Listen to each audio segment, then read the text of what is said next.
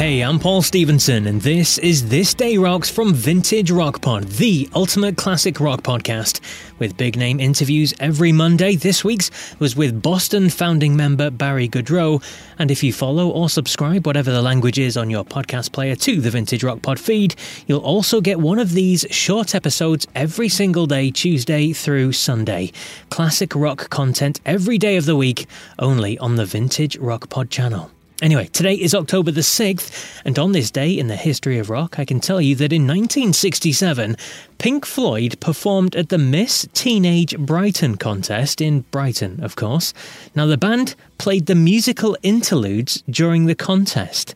There's an awful lot to unpack there, but uh, fair to say their career trajectory would improve somewhat, wouldn't it? Anyway, in 1972 at RCA Studios in New York, David Bowie apparently recorded the track The Jean Genie, which would become the lead single from his album Aladdin Sane. Now, a fun fact about that song the band Simple Minds took their name from a line in the song, apparently. He's so simple minded, he can't drive his module. So there you go. Also on this day, 1979, Led Zeppelin's In Through the Outdoor was at number one on the US album chart. It was the group's eighth and final studio album before the sad death of John Bonham the following year.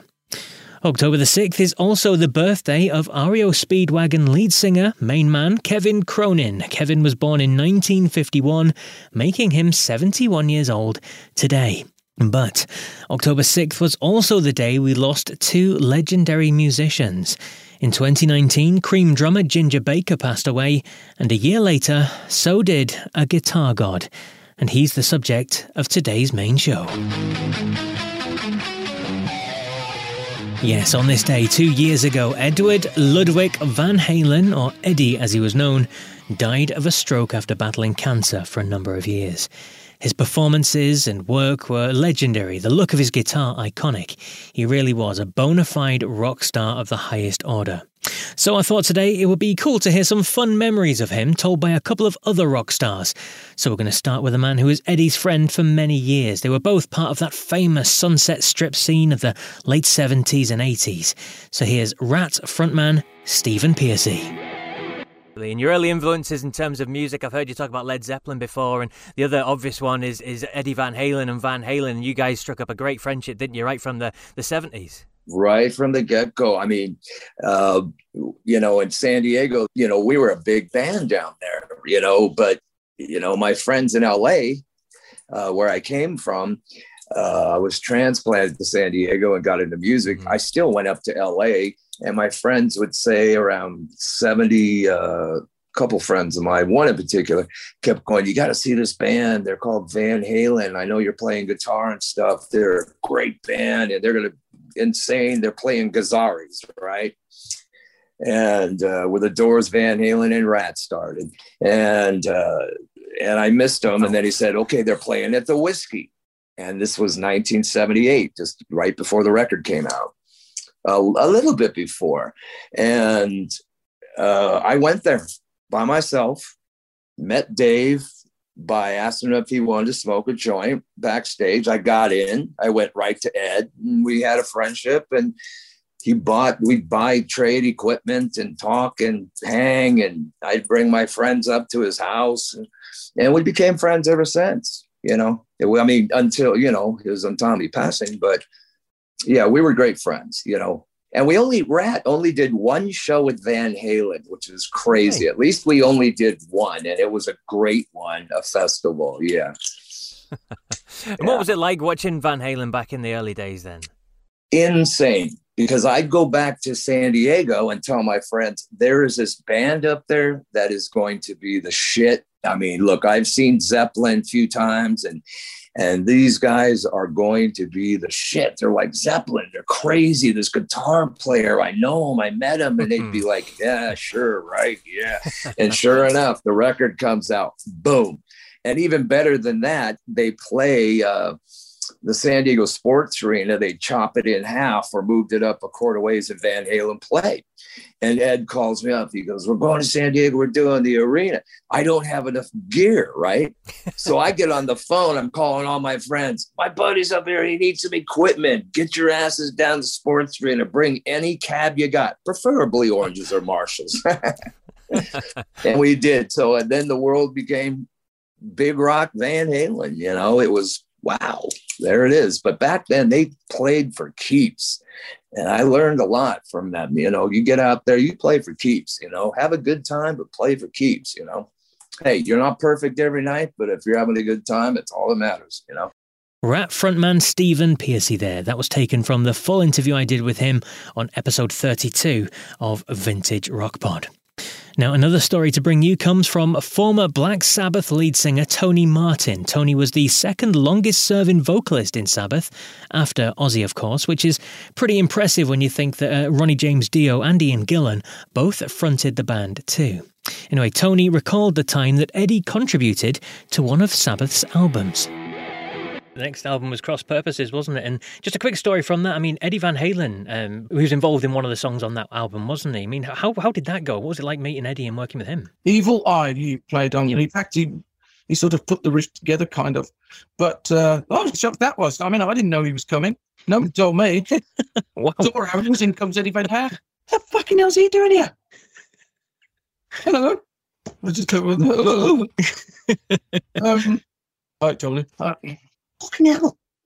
Van Halen had toured with Sabbath years before, and Tony became friends with it. Of course. So when they were in the area, he said, come on, have a jam, come on, come on, come up, meet the lads. You tell me first. I'm fucking let him walk in. but then he was just, he was great, you know, very um determined. No, no, what are you going to do now? Are you going to do something there?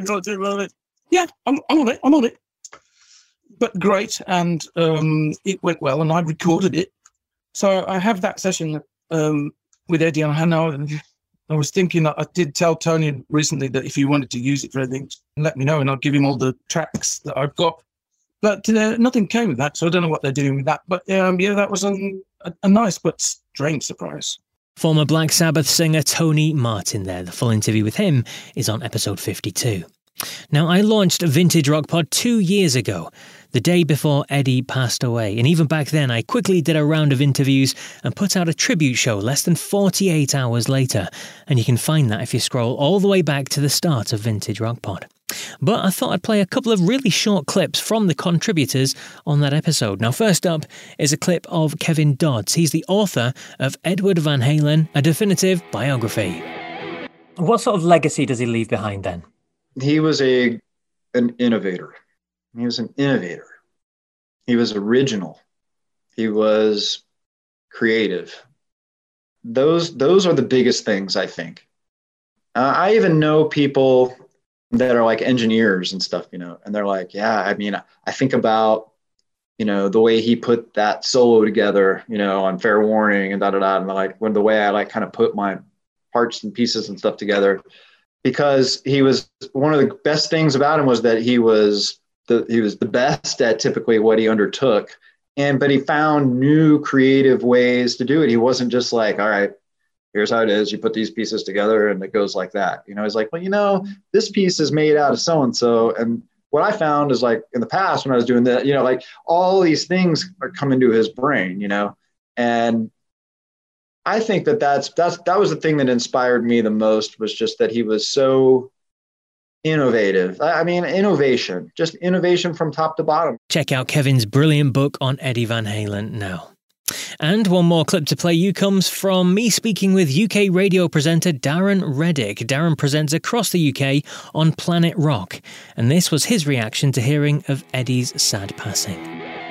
Uh, it's just the saddest thing. I mean, um, I spent most of the day on the verge of tears, if I'm honest, and that's weird because I'm not I'm not the hugest Van Halen fan. I've never met anyone in the band. Uh, I have no direct connection to him other than the fact that, you know, as a 50 something year old man, I was absolutely in that prime demographic of the late 70s into the 80s of listening to Van Halen, and they were absolutely huge. And it's just the soundtrack of our lives. And uh, so, you know, I was sad. So many Planet Rock listeners were sad. I mean, you saw all the tributes, presumably from all the rock stars. The guy was an absolute, absolute game changer. I mean, it was a case of that first album of when you heard Eruption, it was like, what was that? Play it again. You know, it, it was we had not heard anything like that before. So, you know, from that moment on, it's like, and then everybody was just kind of like, yeah, Eddie Van Halen is the king. He is. He's just one of those guys. So it was very, very sad uh, to uh, to hear that terrible news, and so young as well. Sixty-five shouldn't have happened. Darren Reddick from Planet Rock there. Again, if you want more Eddie Van Halen content, then please check out the full tribute show that I released less than 48 hours after he died. Scroll to the very beginning of the Vintage Rock Pod feed, and you'll find it between episodes 1 and 2. Well, that's it for October the 6th, though. I'll be back tomorrow, and instead of mourning someone's loss, I'll be celebrating someone's birthday, someone who was on Vintage Rock Pod just a couple of weeks ago. So until then, take care.